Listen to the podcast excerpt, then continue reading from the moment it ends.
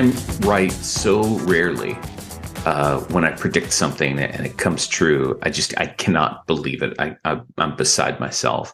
We did a predictions episode a short while ago where we talked about brands getting into hotels or partnering up with hotels, like REI doing a hotel partnership kind of thing where it's like you go out to Colorado or Montana or somewhere and you stay in the REI hotel. Well, Travel Weekly just came out with an article that says Starwood Capital is launching a field and stream hotel brand. Uh, let's go here. What do they say? The new flag is billed as a quote, modern and affordable lifestyle lodging concept. Hotels will be located in U.S. markets with close proximity to national parks, beaches, and mountain and ski towns. And I remember saying at the time, and I think this is still going to be the case. I think this is, I think Field and Stream is probably going to be a nice test case for a bunch of other brands, especially outdoor retailers like Bass Pro Shop and Cabela's, Dick's Sporting Goods, and Gander Mountain, and all those kinds of folks. And then also, you know, I think uh, makers like Arc'teryx and Patagonia and North Face. I think we're going to see more of these kinds of brands get into this.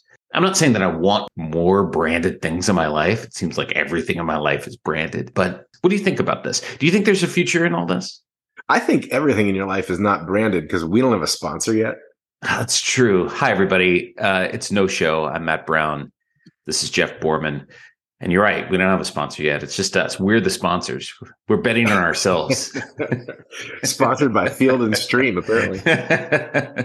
uh, no, listen. I, I have been surprised on in a lifetime on the hotel brand end that there haven't been more of what you've described.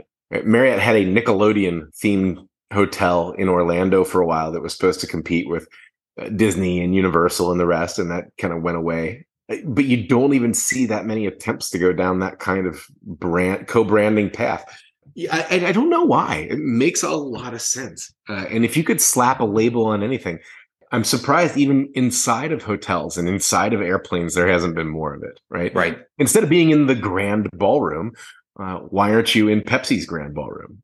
You've also got uh, a lot of territory for, like, say, fashion brands in the in cities you know why why doesn't a brand link up I don't know if Uniqlo would be a good example of this, but why wouldn't they link up with um, like a like a hotel in Manhattan or something, or, or London? And I mean, you you do see some of that, right? I mean, Bulgari has a hotel chain. Do they really? They do. Uh, right in your backyard, Baccarat has maybe the best hotel in Manhattan. So, uh, as you know, Matt, my wife is in sponsorships, and so it has both been a puzzling question, I think, just in general. How do you make more money at a hotel is my job and has been for two decades. And I have dinner every night with somebody who slaps a label for money on everything she does. So mm-hmm. the question you're asking uh, has been really staring me in the face for most of my working life. And I gave the ballroom example, right? This is instead of the grand ballroom, it's the Pepsi grand ballroom. Uh, mm-hmm. And what would you have to, as a hotelier, what would you have to give up to get Pepsi to do that? Uh, well, exclusivity on the product, right? Okay, you can't sell Coke, right? I mean, fair enough. You would have uh, probably some limitations to other Pepsi product lines, or or you would be obligated to use, you know, Frito Lay products. Aren't they part of Pepsi? Right. But I mean, I think if, if yeah. you expanded it from there, uh, it would be an, there are a lot of obvious marriages within a hotel considering the dollars involved, I, am surprised somebody hasn't solved this already. But you do see it. Listen, Baccarat didn't get in the game. I don't know anything about the hotel other than having taken a, a walk through it, and it is gorgeous. Uh, but other than the design element, I couldn't tell you their involvement in operating a hotel. What does Baccarat know about running a hotel? Probably nothing. Uh, probably as much as Bulgari does, which is why they pay Marriott and Ritz Carlton to run it for them. Should we be the ones who are putting this deal together? Should we put together some kind of PowerPoint presentation, some VC ready thing? Yeah, there, there's a hotel brand called Outrigger. I think they'd be perfect for this. Let's go pitch every great outdoor brand uh, partnership. Okay. That means we'll have to dress like startup people. We'll have to dress and talk like startup people. and we'll have to have a present. We'll have to have a keynote. We'll have to have that thing tight. We'll have to have a th- our bio pages set. I'll get working on all this right it's now. It's all about the deck. Let's start the deck. Sure. Moving on. over the last couple of days, Peter S. Greenberg, travel editor for CBS News, tweeted, uh, What is your biggest pet peeve about hotels? And he got a deluge of answers. A couple of them here. Let me just pull up a few of these. I won't attribute names here, but but some of the ones that showed up more than once were room thermostats. One here is like room thermostats that seem to have no control over the temperature of the room, despite the setting. Does not matter what you do to the setting. Does not matter how long you leave it uh, it will never be the temperature that you want the room to be in. And it absolutely won't be the temperature of the room you want it to be in at 3 a.m. in the morning. But to me, this is like like like TSA. They're not actually catching anything important. It's just the illusion of having totally, totally.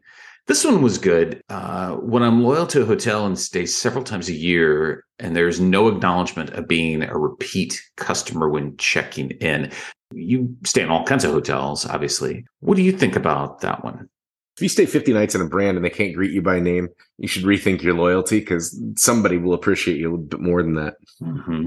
Certainly should. What else do we have here? Why can't we? This is a good one. Why can't we get two luggage stands in the room? you know, I, I, read that and I thought it was one that I was let down personally. I've never thought of that. That tweet went on, if I remember it right, to say one of us always has to put it on the floor. So clearly a leisure traveler, uh, but it's so accurate. And I have never been frustrated or even annoyed by that. Now I'm going to be. Yeah.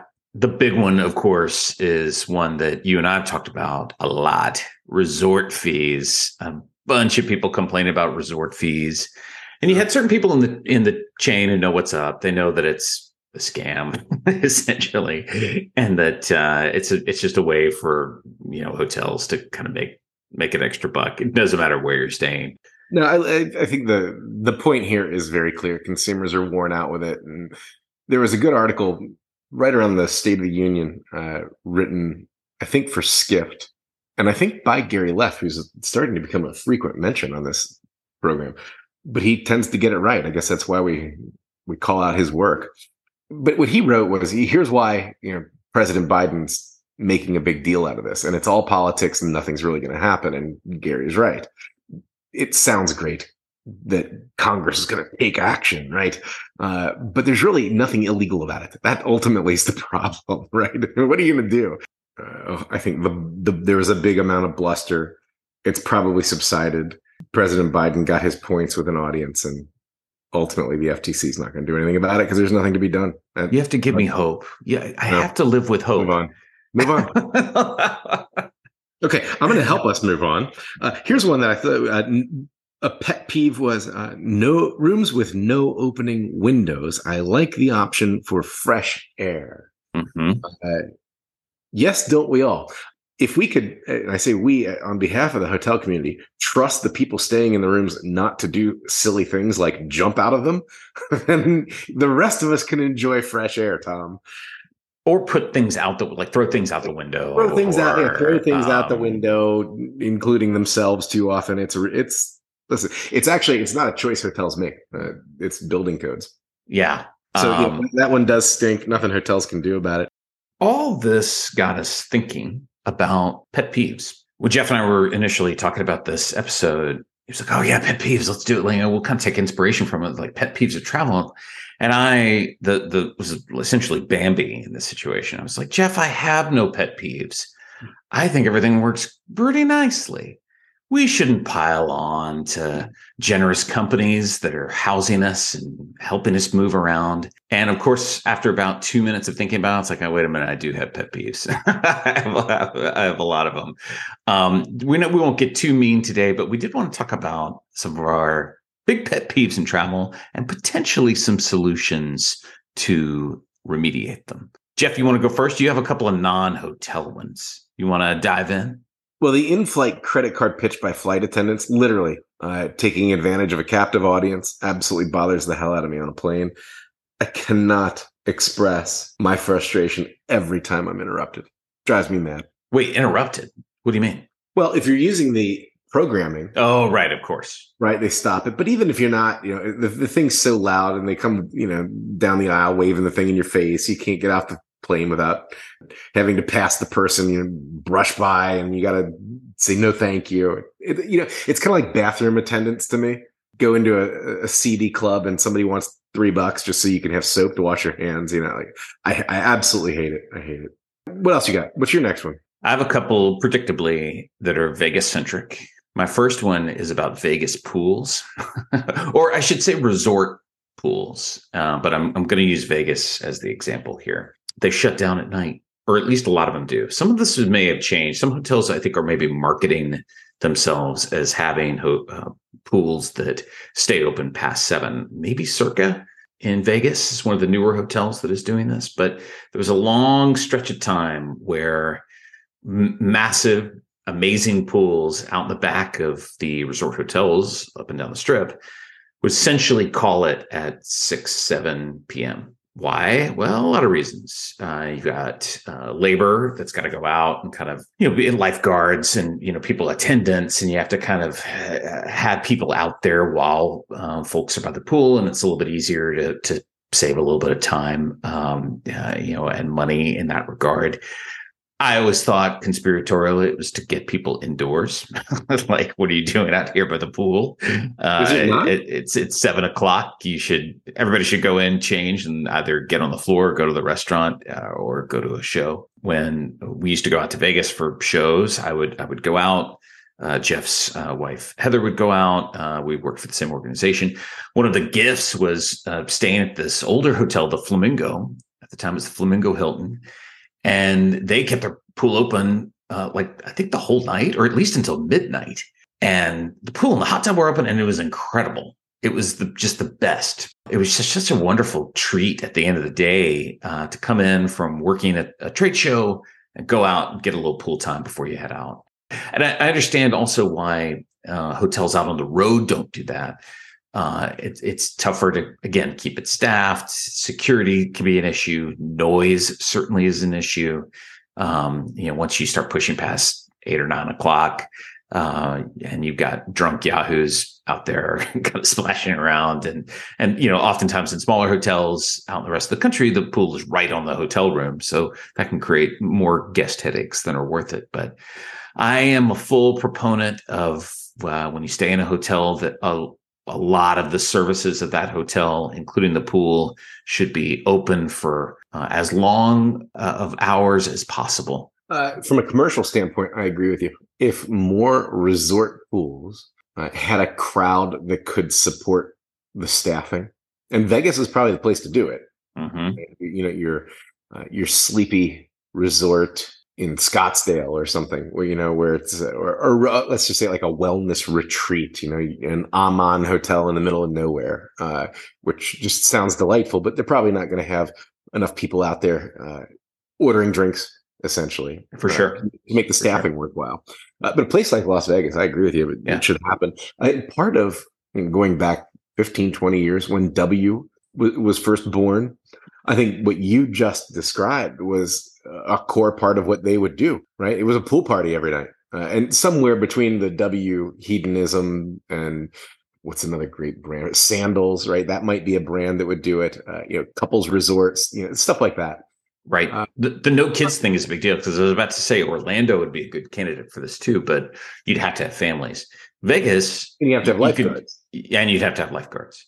Vegas is perfect because you can easily put in a rule that says, okay, we're going to keep the uh, pool open from say seven to midnight, closes at midnight, closes at 11 p.m. Fine. But no kids, nobody under 18. Yep. Which I know puts probably, a lot of families probably, in the jackpot there. Uh, yeah, 21. Yeah, for sure. For sure. Like a drink. Yeah, do it as, as drinking age. Oh man, that'd be great. That'd be great. One day.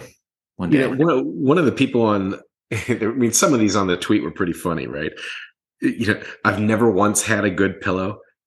I mean, you're staying in the wrong hotels.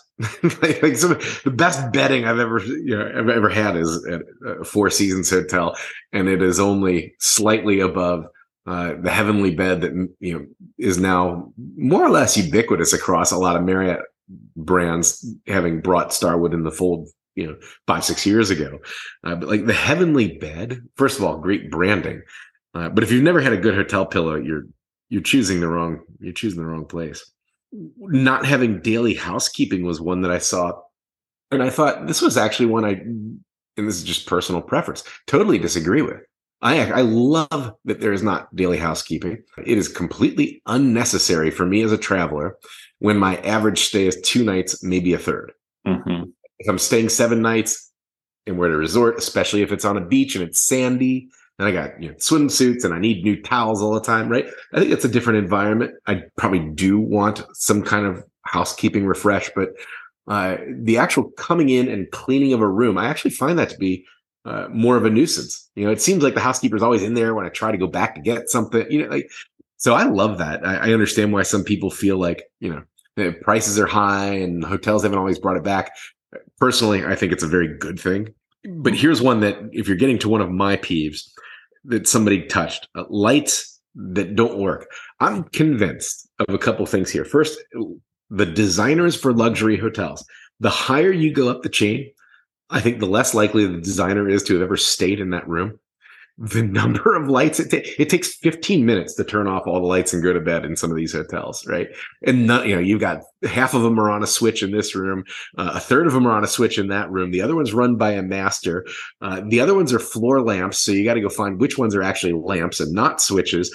And then sometimes there's a master switch which is supposed to be the solution for all this over next to the bed. But that master switch almost never turns everything off I wonder how many people who do interior design and interior decoration for hotels actually stay in the room that they're designing. Because my guess is they don't.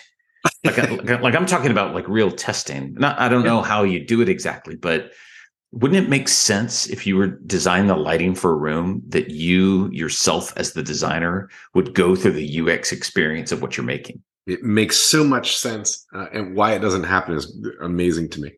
And amazing. now I'm a, now I mean you have to apply that now to everything in the hotel room, right? Like the bed and uh, the layout. And I'm so curious how that stuff is tested. We need to talk to somebody who's an expert in that. Now, so let's take this a step further. Do housekeepers ever stay in rooms? Because I have a theory that there is a secret society of housekeeping trainers that teaches them to point the shower nozzle right at you so that as soon as you turn the water on, you get sprayed all over with cold water. And sure. any housekeeper who actually stayed in a room would know for sure that they're doing it intentionally or never do it again. Well, the important thing here, uh, Jeff, is not that that you are getting sprayed in the face, is that the floor and the floor mat and everything outside of the shower stall and tub is getting sprayed.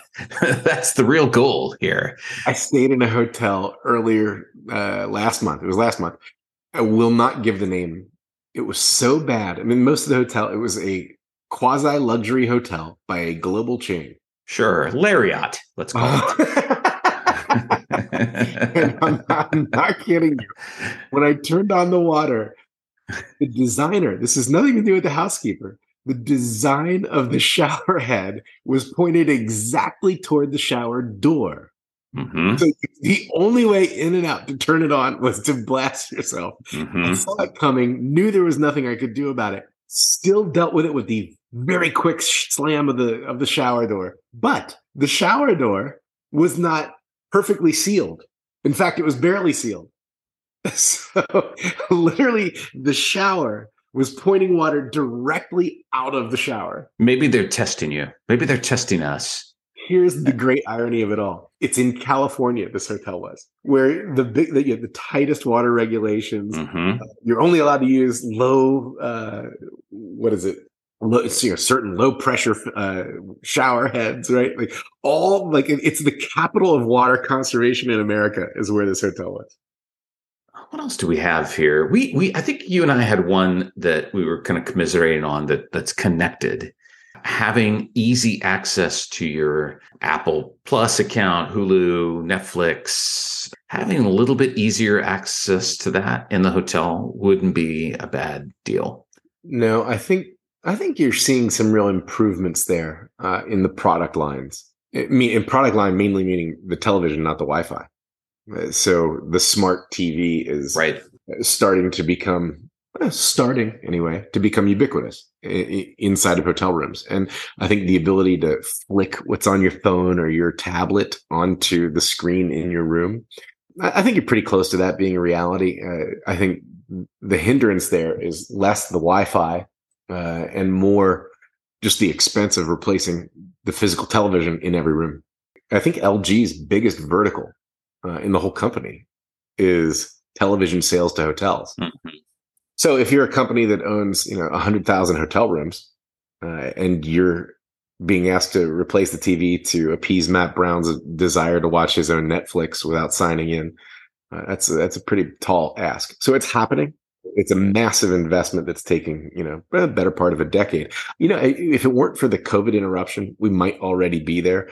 But that was just so financially devastating uh, that investment dollars are still recovering in the hotel world, and uh, projects like that have taken a back seat in a lot of cases to things like uh, over the last few years, the water boiler went out. You know, well, we got to fix that first, and and finances are still digging out of the pandemic. Right. I have another good one. I think I probably rankle a little bit at hotel food options. Uh, I don't know if I'd call it a pet peeve necessarily, but it's a, a pet desire, uh, especially on the road where you can you can really stay in some some food deserts sometimes, especially if you get in late the hotel doesn't have to have a restaurant in it, or a restaurant doesn't necessarily have to be next door. But I feel like food options at hotels could be a little bit more in tune with the changing ways that we eat.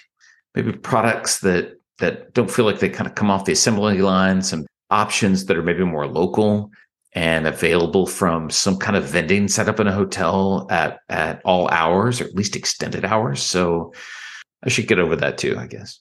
There's a lot to unpack there. And to me, it's similar to some of the pet peeves you heard on, on Peter Greenberg's thread, where the kind of hotel you're staying at really determines my willingness for you to be peeved.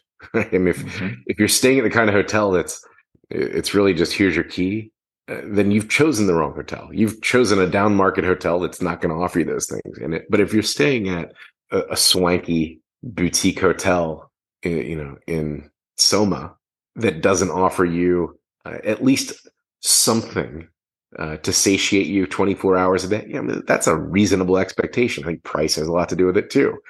Location.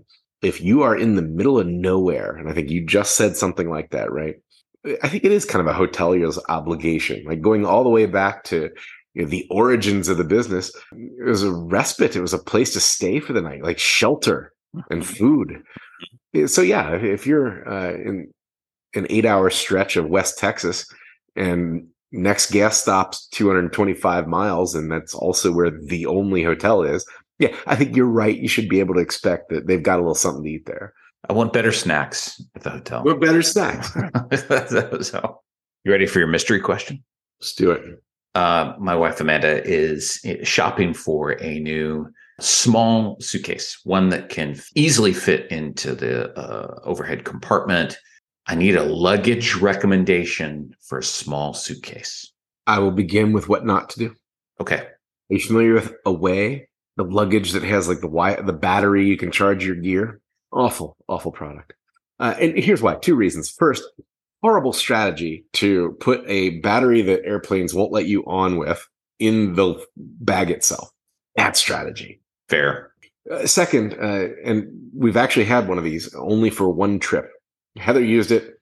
Uh, the thing was so flimsy uh, that you just thought, "There's no way this thing's gonna gonna make it 90 days." And so we had to immediately exercise the 90 day return policy. So uh, I would stay away from away. We may have mentioned at one point on this show that I have loyalty to Victorinox. Uh, I have always had great success with their product. Uh, in fact, I recently had a bag strap break. I bought the bag in 2010. I sent a photo of the strap that broke. It's an over the shoulder kind of you know, pilot's bag or something like that, but it's it's an over the shoulder kind of overnight folding bag. Shoulder strap broke, 13 years old. Sent them a picture. New one's on the way. Wow, good for them. Victorinox. Victorinox. And and it's not the first time I've had that kind of experience, which is exactly why I'm so loyal. Now, a friend of ours who recently joined us, Samir, uh, has introduced me to, and he travels with at least pretty frequently with Tumi product uh, and recommended that to me. I think we've already established he's he's got a pretty good handle on travel hacks. Uh, so yeah, I'd be remiss not to at least throw that in there. Uh, that he supports that product. So okay, to, to house all to house all of his luxury pajamas that he, that he picks up from all these. He said that in the last episode. I was like, I cannot. I never. That's boy. The more you know, the more you know. Thank you very much, Matt. Thank you. I'll talk to you soon.